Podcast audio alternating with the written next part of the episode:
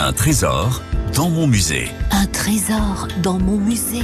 Au rez-de-chaussée du muséum requin, le Myocastor coipus, plus connu sous le nom de ragondin. Le ragondin que nous allons observer est le plus vieux ragondin que nous possédions dans le muséum requin. Joseph Jacquin Perotez, conservateur du patrimoine scientifique, technique et naturel, chef d'établissement au muséum requin. Un trésor Un trésor dans mon musée.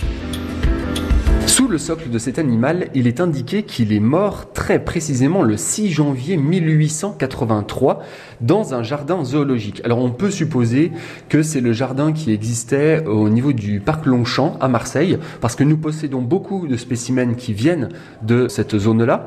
Et euh, on a une précision supplémentaire qui est vraiment rare et d'importance pour nous, c'est qu'il a été monté par monsieur Siepi, qui est donc taxidermiste, le 11 juillet 1883. Alors, ce ragondin, il fait à peu près une soixantaine de centimètres de long. Il faut rajouter à ça une queue d'environ 45 centimètres. Ça fait un beau gros spécimen.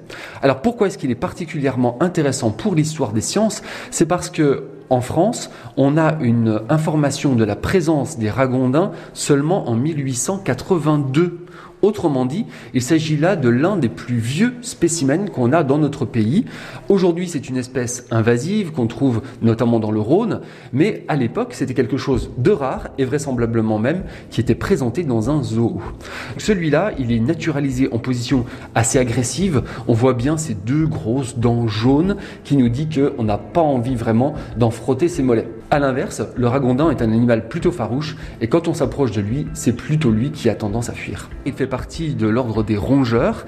Contrairement au castor, il a une queue cylindrique là où notre castor a une queue plate. Mais comme on a une ressemblance entre les deux, notre ragondin s'appelle myocastor, c'est le castor rat en quelque sorte. Un trésor Un trésor dans mon musée.